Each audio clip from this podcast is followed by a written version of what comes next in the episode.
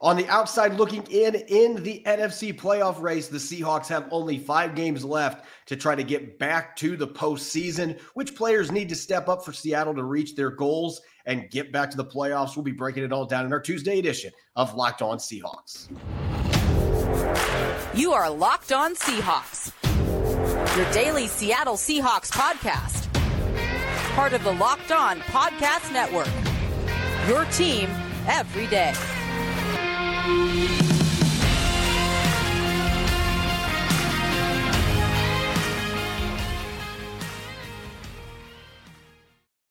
Greetings, 12. This is Corbin Smith, the host of the Locked On Seahawks podcast, your daily Seahawks podcast, part of the Locked On Podcast Network, your team every day. Glad to be joined, as always, by my co host in crime, Rob Rang. And a special thanks to all the 12s out there, whether you're listening down in Portland, Oregon, or overseas in France. We greatly appreciate each and every one of you making Locked On Seahawks your first listen five days a week. We are officially back at a normal game week. So we're going to be having our Tell the Truth Tuesday. It's going to be a film oriented session. Looking forward to that opportunity to take one last look at Thursday's loss to the Cowboys. We'll revisit that defeat to the 49ers on Thanksgiving night, what went wrong, and where the Seahawks can learn from their previous losses to the 49ers over the last two seasons. It's a jam packed episode coming your way, courtesy of Game Time. Download the Game Time app, create an account, and use the code NFL for $20 off your first purchase.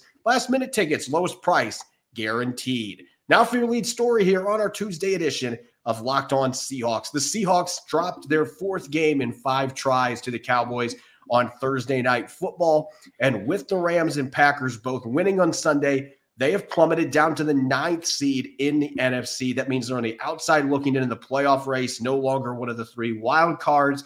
And there's only five games left to play. Now, that's still a lot of games. Five weeks is plenty of time for the Seahawks to be able to get back into this playoff race and potentially earn some extra games after week 18. But, Rob, in order for that to happen, the Seahawks are going to have to elevate their games across the board. And that means that your big names, your stars, are going to have to play to their paychecks. And I think that's been one of the biggest issues for the Seahawks team this year is that their stars have been good, but not great. They have not elevated their games the way they need to to be able to contend with the best teams in the league. And for the Seahawks to have any chance to make the playoffs. They're going to have to find a way to win at least one of their next two games, which are against the 49ers and the Eagles. So the schedule, it's not getting any easier. The pressure is on plenty of those bigger name players to pick up their games if the Seahawks are going to make a late season run. Yeah, exactly at Corbin. I mean, it's you know when you are getting into these pressure type situations, then you want to see the players that earn the biggest paycheck, uh, you know, step up their game the most. And you know, it goes without saying, of course, you're going to need the quarterback Geno Smith to play well. But I think that all you got to really do is is look at the graphic that the Corbin just placed up there for those of you watching on YouTube. And as always, Thank you so much to all of you on YouTube, all of you just listening. So I'll read off some of these names here um, if you are not watching it. But you're, you're talking about some players that are doing awful lot of money in 2024. Quarterback, of course, Geno Smith is has a 31 million dollar cap hit. The wide receiver Tyler Lockett has a 26.8 million dollar cap hit. Corbin, you were, uh, you know criticizing, not critiquing, I guess I should say, the, the safety play with Quandre Diggs. He's due 21.3 million. Jamal Adams due 26.9 million. The, the two free agents you have listed there, Noah Fant and Jordyn Brooks. Obviously, the Seahawks have to evaluate those players. I would throw in a couple of my own there. The the defensive tackle Leonard Williams that the Seahawks made the big investment in terms of trade, and and he is due 20 plus million dollars. Excuse me, he's a free agent, but is earning $20 million this season, most of that being paid by the New York Giants, of course. But still, if the Seahawks are going to be bringing him back, then that is huge dollars. One of the free agents that I'm most intrigued by, Damien Lewis, the left guard. If the Seahawks are going to pay to have him come back, then to me, he's got to step up his play as well. So there's just any number of Seahawks here that have to step up their play if, if they are going to go on this run. But I think where you have to focus in first is the players who are lined up first to get paid. Yeah, and I think you have to look at those big name players that have those massive cap hits next year because I do believe that Quandre Diggs and Jamal Adams they are playing for their futures here the next five weeks. I think you could put Tyler Lockett even potentially in that category. I don't think the Seahawks want to move on from him, but you mentioned the cap hits. We just showed them, those of you that are watching on YouTube, all three of those players with cap hits above $20 million next year. And Lockett and Adams and Diggs all had their contracts restructured to kick some of that money into future seasons. So it's going to be a bigger cap hit than it already would have been with those three players they all have to play to the level of those contracts. And Tyler Lockett, he had that big drop on that deep ball, the deep post on Thursday night. It feels like there's been a lot of games this year where he's kind of been an afterthought. I don't think a lot of that is necessarily his fault. This offense just has not been clicking, but they need number 16 to play at a high level. DK Metcalf has found that groove. If you can get Lockett playing the way he's capable of, Jaxon Smith-Njigba's playing better week by week, then this can be the dangerous offense that we expected to see. But Lockett has been kind of the quiet disappointment this year on pace for under 900 receiving yards. And that's just not the consistent production we've seen from him the last four years. And so I think he is certainly a player catching passes from Geno Smith. You need him to pick his game up these last five games. And the two safeties, I talked about it yesterday. I don't think Quandre Diggs has necessarily had a bad season, but he has not made the impact plays that we normally see from number six. Only one interception, only two pass breakups. He leads the NFL in missed tackles by safeties as well. So that has certainly been a problem. Jamal Adams is not far behind him in far fewer games. He's missed 12 tackles. You cannot have your highest paid defender be a liability. Like that cannot happen. He has got to step up his game. He gave up that game winning touchdown in coverage as well on Thursday night. Number 33's got to play at a high level. And I think there have been flashes since he came back from his injury, but he has not been the same player that he was in 2020. We're still waiting for that first sack in like three years. You just aren't getting those impact plays from him. And and I would even throw Dre'Mont Jones on this category. Sure. The Seahawks gave him all that money. If he is not able to turn some of these pressures into quarterback hits and sacks and be that impact player that you're paying for, the Seahawks might have some buyer's remorse this offseason. We've seen him move on from guys that they've given big contracts. So I think that there are a number of guys on this team that are making big money that for the Seahawks to have any chance to get back to the postseason, they've all got to pick up their game, not just for now, but for roster construction in the future. Because if this team doesn't make the playoffs, I think you could see some massive changes on both sides of the ball, not just with personnel, with coaches as well. We could certainly put Shane Waldron and Clint Hurtt in this discussion if you're wanting to talk about who needs to step up these last five weeks. Yeah, and I would jump in with a couple of, of young players who are not necessarily do a whole bunch of money, but have not taken their game uh, to the next level as expected. And a couple of the, the so-called sophomores, as Pete Carroll likes to call them. You know, Riq Woolen, of course, I made the argument, uh, you know, all throughout last year that I really thought that he should have been very much in play for Defensive Rookie of the Year. Obviously, another corner, Sauce Gardner for the New York Jets, got that.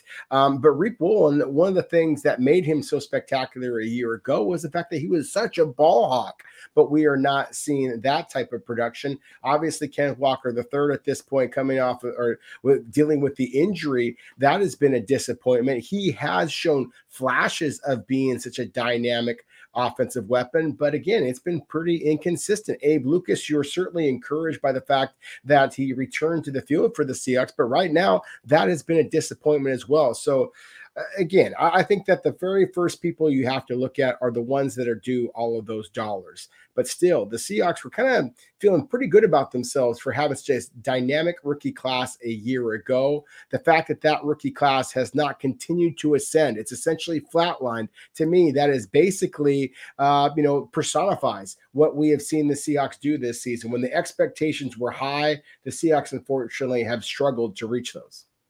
Yeah, I will say that this sophomore class, and there's been injuries. Abe Lucas being out most of the season has impacted that. But away from Boye Mafe, a number of the guys that were impact players last year, they've either flatlined or they have been worse this year. And the Seahawks could not afford to have that happen. So these last five games, can you get players like Ken Walker, third back, healthy? Abe Lucas is back out there. Can Riq Woolen play at the level that we know that he's capable of? Can Coby Bryant contribute on special teams for you now that he's off injured reserve? They need those second year players to really pick up their game for them to have a chance to go on a late season run and get back to the playoffs. Coming up next, it's a special edition Tell the Truth Tuesday. Rather than us just sitting here and dishing out words of wisdom, we're actually going to look back at all three of Seattle's missed fourth down plays from last Thursday night. Was it execution? Was it poor play calls, a combination, or just the Cowboys defense stepping up to the plate and delivering? We are going to be looking at all those plays coming up next here on our Tuesday edition of Locked On Seahawks.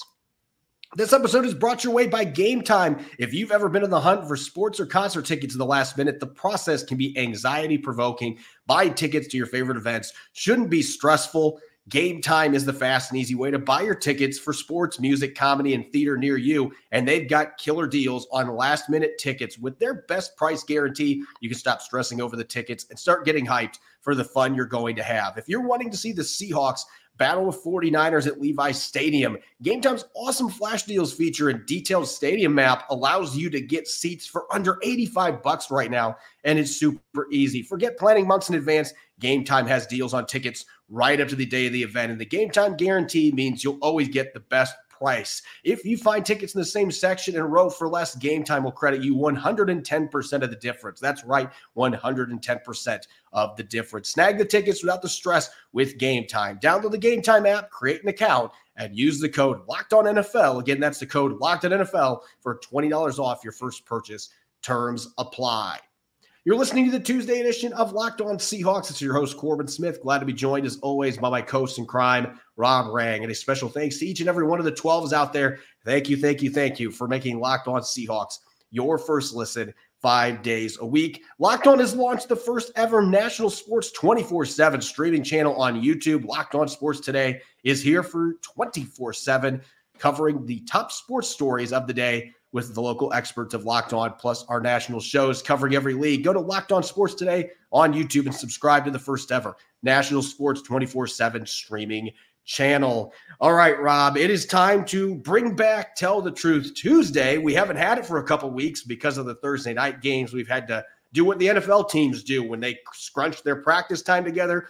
We've had to scrunch our episode planning together, and we've had matchup Tuesday. We'll finally have matchup Wednesday returning on tomorrow's episode. But typically in this segment, we're sitting here and we are chatting about, you know, words of wisdom or takeaways, in depth takeaways, final takeaways coming out of the previous game. And you and I reached the conclusion we can't show full plays on this podcast, but we wanted to take a chance to go back and look at those fourth downs at the end of the game on Thursday night because that's ultimately what cost the Seahawks a huge road victory over the Cowboys, going 0 for 3 on those fourth down plays.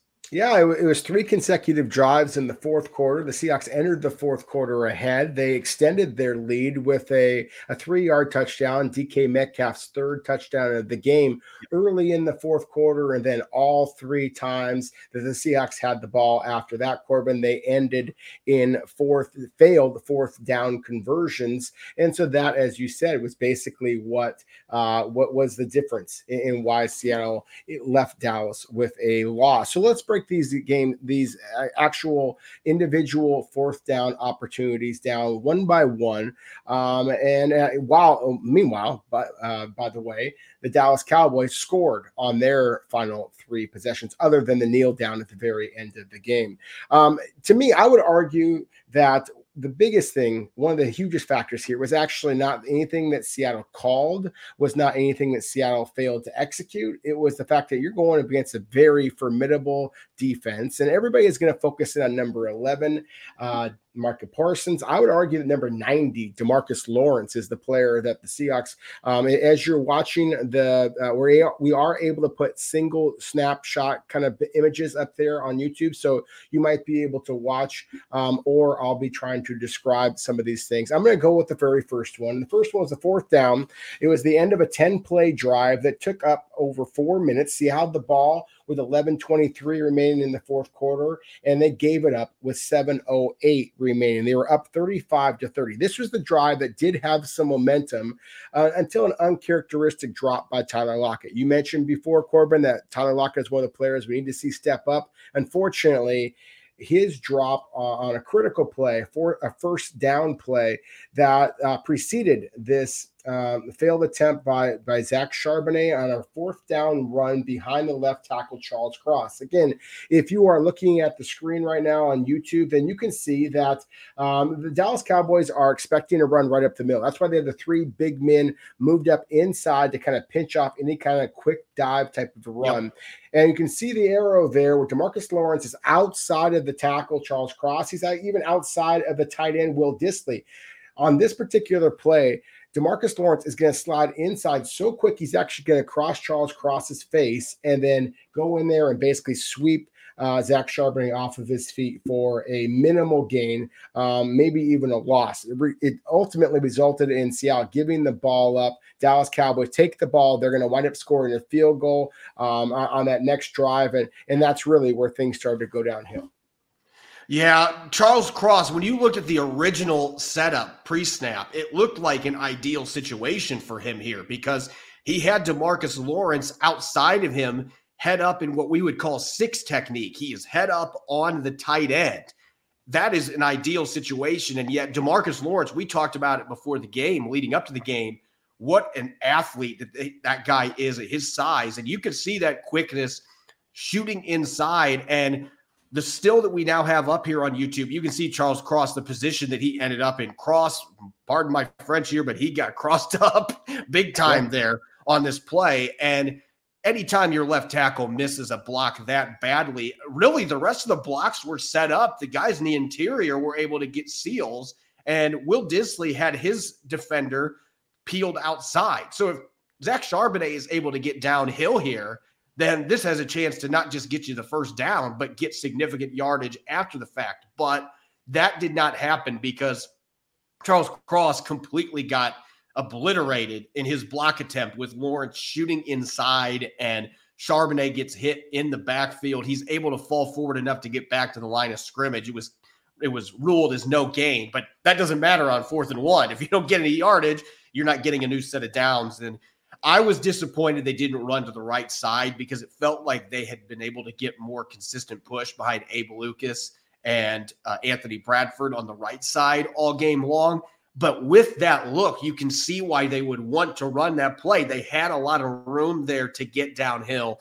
But again, everybody's got a block. And if you have your tackle miss a block there against a player like Demarcus Lawrence, there's absolutely no chance for that play to be successful. So give the defense credit. I don't think it was a bad play call necessarily, but the execution was not there. And the Cowboys deserve credit, Lawrence in particular, for going in and blowing up that play. Now, let's get to the two failed pass opportunities that came after this. And uh, this is the play that, you know, it's ironic because everybody's going to talk about that last fourth down miss. We'll have plenty of chances here in a few moments to discuss that play call. But this first one for the Seahawks first pass attempt that they had.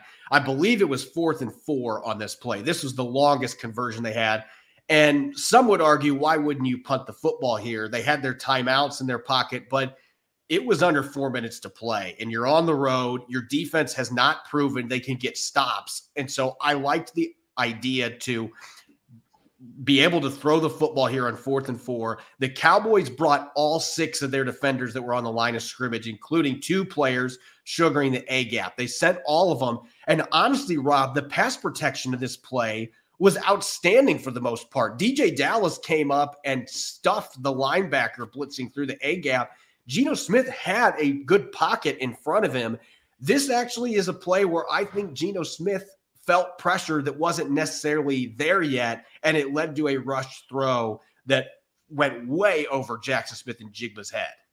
No, I 100% agree with you. Uh, I think that this was one of the very few throws and very few decisions, very few throws that Geno Smith screwed up a little bit in, in this game. I thought in yesterday's show, I kind of gushed about how spectacularly I thought that Geno Smith performed in this game. But again, it, it, was an ugly duck off off to the left side of the of the formation, a deep ball to Jaxon Smith-Njigba. Now, I didn't think that the rookie wide receiver did a good job of getting his eyes turned around and locating the football. DaRon Bland almost had his uh, just continued his NFL lead at the interceptions, but he recognized smartly that this was fourth down. If he just tips the ball away rather than pulling it in, he just he gives his offense 20 more yards there. I, I would be somewhat critical of the play caller here, Shane Waldron. I, I, I was disappointed that on a fourth and four play from your own 49 yard line, that the vast majority of the routes here are are very far downfield. Um, but at the same time, I think that uh, you know he did get pretty decent pass protection. You were correct in in, uh, in assessing the way that DJ Dallas aggressively came up to to stone the the blitzing linebacker. There was enough pocket there. I think that Geno Smith, rather than falling back onto his heels and lofting the ball up, he should have stepped up into the pocket yep.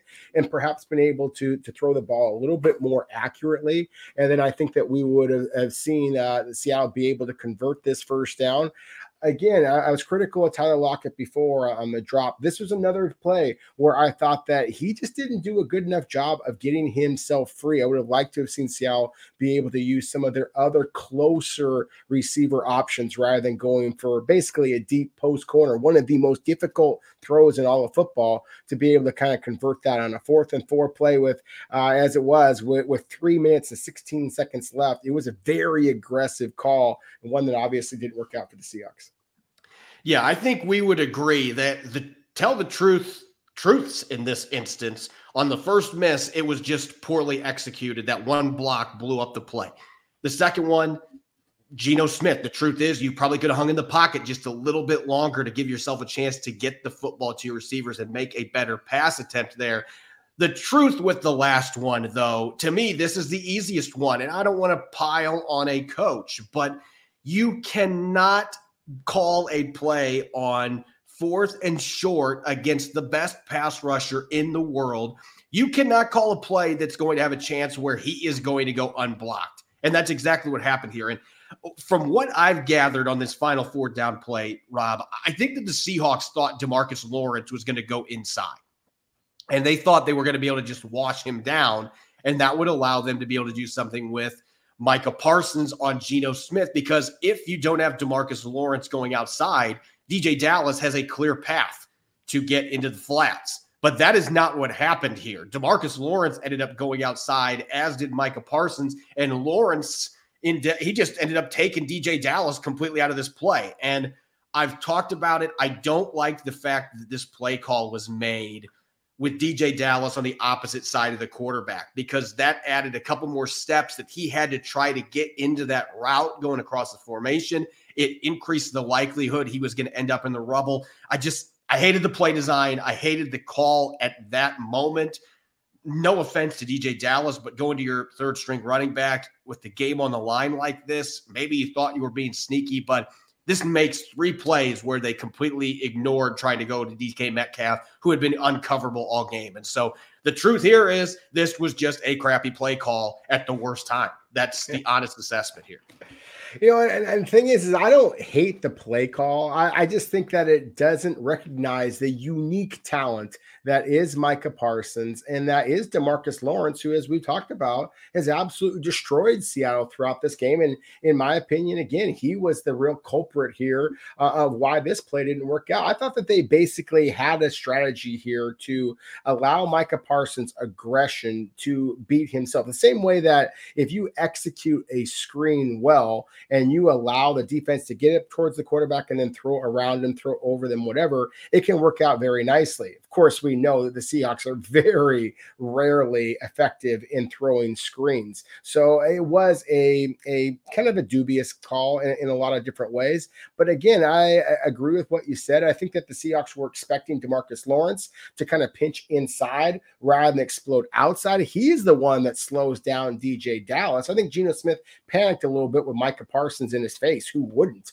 But I think that the reason why the play wasn't successful was because Demarcus Lawrence not only hit uh, Abe, Abe Lucas, but he also slowed down DJ Dallas, who 100% uh, would agree with you. I just don't like the design of the running back being on the quarterback's left and having to run all the way back to his right. Again, you're talking about a fourth and short yardage type of play. The ball has got to get out quickly. Speaking of being quickly, Tyler Lockett, meanwhile, is running a, a shallow crosser to the left the, the play was clearly designed to get the ball to the back and the right. But still, I would have liked to have seen the quarterback make the decision to either look to his right and throw left. The receiver has to be looking for the ball as well. If you watch the All-22, you see the Tyler Lockett isn't looking for the ball either. This was a play that almost felt destined for failure when it was called. Certainly the way that it was executed. That's the reason why the Dallas Cowboys won the game. Yep, I think the real truth. There's two things that don't have to be exclusive here.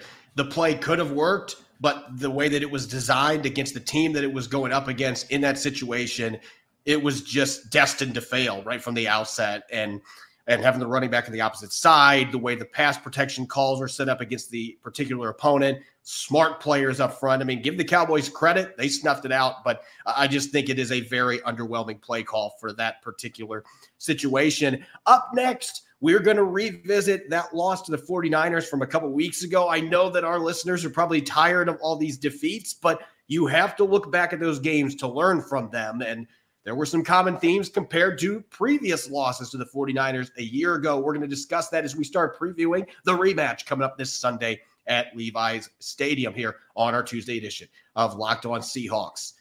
We spend a lot of time talking together here on the show. We get fired up for wins, losses, who starts, who sits. I'm thankful for that connection we have. And today, I want our chat to be a little more personal. Whether you're on extended travel, bracing for a major weather event, or limited by yet another supply shortage, you are covered. Thanks to our partners at Jase Medical, life saving antibiotics and a long list of daily medications can be ordered in a one year supply. That even includes ED generics for Cialis, Viagra, and other prescriptions. Go online right now at jasemedical.com to receive your 12 month supply of your daily medication. Remember to use the promo code locked on at checkout for a discount as well.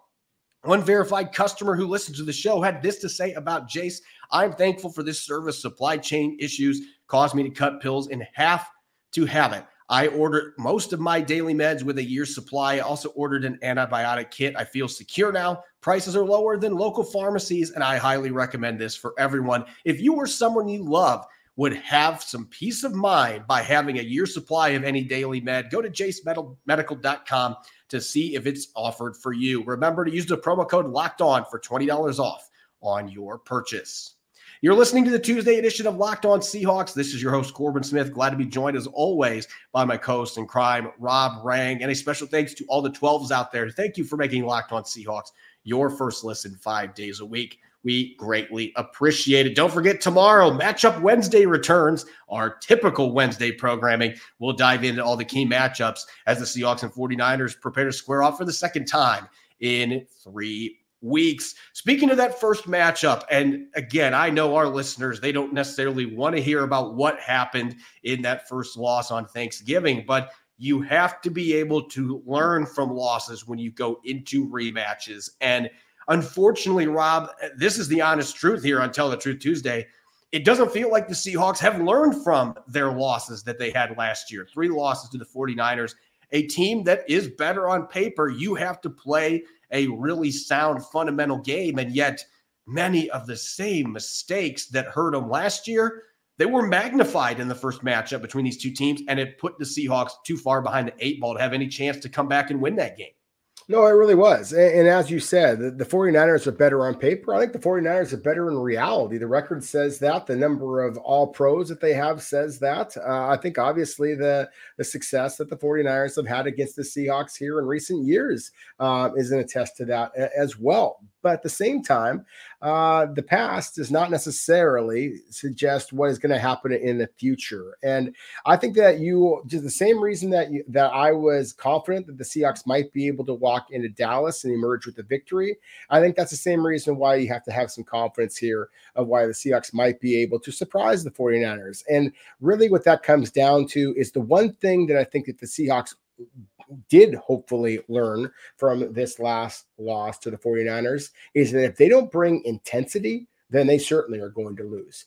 And so I think that you saw an uptick in intensity. I don't think there was any new change in offensive philosophy of why Seattle's, uh, why, why Shane Waldron is the play caller, Geno Smith is the quarterback, suddenly were humming against the Dallas Cowboys defense that is every bit as talented as the San Francisco 49ers and every bit as inhospitable of a climate as Levi Stadium. I think that just the Seahawks recognize that there is a sense of urgency now that you have to be willing to hit the opponent in the mouth with a little bit more ferocity than what we saw from the Seahawks on Thanksgiving night. They played like a cooked turkey themselves, you know, to be frank. And, and, so I think that you are going to see Seattle play with a little bit more intensity, a little bit more urgency in this game against the 49ers. I would not be surprised at all if you see the Seahawks do basically what they did in the second half of that last performance against the 49ers, where, uh, you know, they outscored the 49ers in the second half 10 to 7. Now, granted, that was with a defensive touchdown by Jordyn Brooks, and it remains to be seen if they're going to be able to do something like that. But that was was a team in the Seahawks that that kind of was overwhelmed early on. I think if they can just kind of hold their water early on, this can be a much more competitive game than a lot of people think. But it goes back to what's happened all three losses last year. Slow starts for the most part. The playoff game was a little different. They were able to have the lead at halftime, but the two regular season losses were both really ugly starts. The 49ers were able to build a significant lead, and that is what happened on Thanksgiving night. And the symptoms behind that are all the same. On offense, can't convert on third down. They went three for 11 in this game. They were 0 for 1, turning their only red zone appearance into a touchdown. Now, there was the missed pass interference call that JSN was clearly grabbed on that play, but still, the Seahawks only got a field goal out of that. So the situational football on offense was a major problem. And then what has been the worst theme in these matchups? The special teams miscues. And Unfortunately, DeeJay Dallas has been the center of a couple of them. I consider a trick play on offense to be a special teams play. I always have considered that because you are usually using special teams guys to do that. And when they had DeeJay Dallas get picked off in the red zone on that play last year, where they had four running backs in the backfield in Santa Clara, that play set them up to fail. That game could have been a one score game if they found a way to score points there. And instead, the 49ers get that huge interception. And then Travis Homer with a fumble last year on offense led to a 10 point swing minimum. And then this year, DeeJay Dallas again muffing a punt and the 49ers recover, get a field goal when the Seahawks maybe could have got some momentum going into the half. Oh, and then by the way, Jason Myers missed a field goal before halftime, too. So special teams miscues have been a major problem in this matchup. And last but not least, you mentioned the physicality. I'm going to take it even more specifically here. This Seahawks team has 89 missed tackles already this year, according to Pro Football Focus. They had 77 all of last year, according to Pro Football Focus. So they've already exceeded that with five games left to play. And they had a bunch of them in that first game against San Francisco. You better bring your hard hat when you're dealing with Deebo Samuel, Christian McCaffrey and company, or you're going to get ran out of Levi Stadium by a team that racks up YAC yardage like no other team in the league. So those missed tackles, that has certainly been a huge problem in this matchup. They've got to find a way to get guys to the ground, swarm as team, get those guys to the ground. If they can't, uh, it's going to be a repeat of what we saw a couple weeks ago.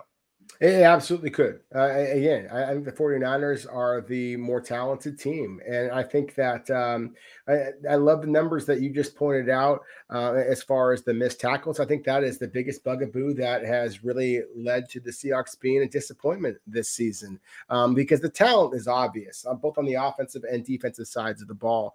But at the same time, when you are going up against guys who are as athletic as the players that you just mentioned, Christian McCaffrey, Deebo Samuel, Brandon George Kittle, list goes on and on.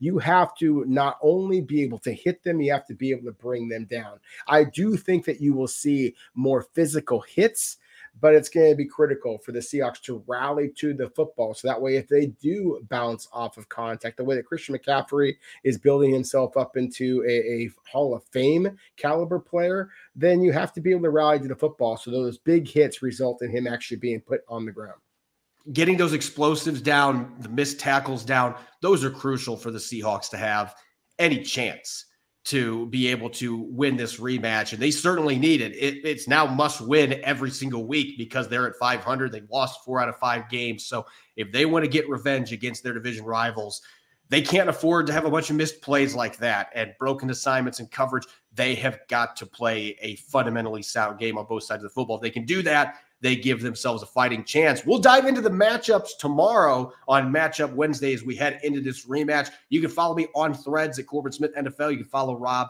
on X at Rob Rang. Again, make sure to listen in tomorrow. We'll have Matchup Wednesday coming your way, our favorite episode of the week. Subscribe and follow Locked On Seahawks on YouTube or wherever you listen to your podcast to make sure you don't miss a single episode. Thanks for listening in and enjoy the rest of your Tuesday.